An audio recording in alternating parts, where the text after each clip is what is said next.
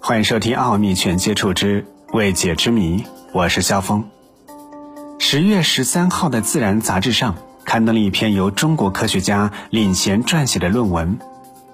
论文的内容是一个国际科研团队使用中国天眼射电望远镜，在著名的快速射电暴 FRB 一二一一零二身上观测到了一千六百五十二次爆发。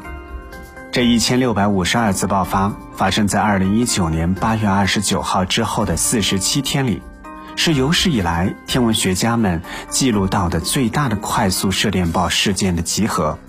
它有助于人们确定快速射电暴的能量特征和分布，并且揭示它的本质。快速射电暴是天文学家二零零七年才发现的一种神秘天体物理学现象。它在天空当中表现为一种持续时间很短的点状无线电波爆发。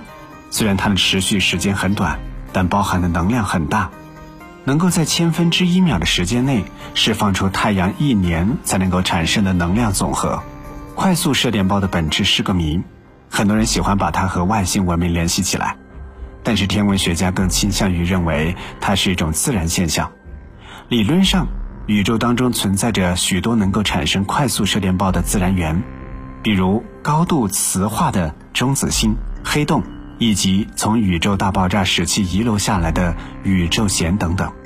快速射电暴当中的大部分只出现一次，但也有一些能够反复出现。FRB 一二一一零二之所以出名，就是因为它是第一个能够反复出现的快速射电暴。由于存在这个特点。天文学家对它的研究相对深入，我们已经知道了它位于一个矮星系内，而且与一个已知的持续射电暴相关联。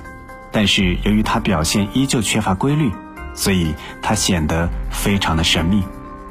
这一次天眼还发现了另外六个新的快速射电暴，其中一个是和 FRB 一二一一零二类似的，能够反复出现的快速射电暴。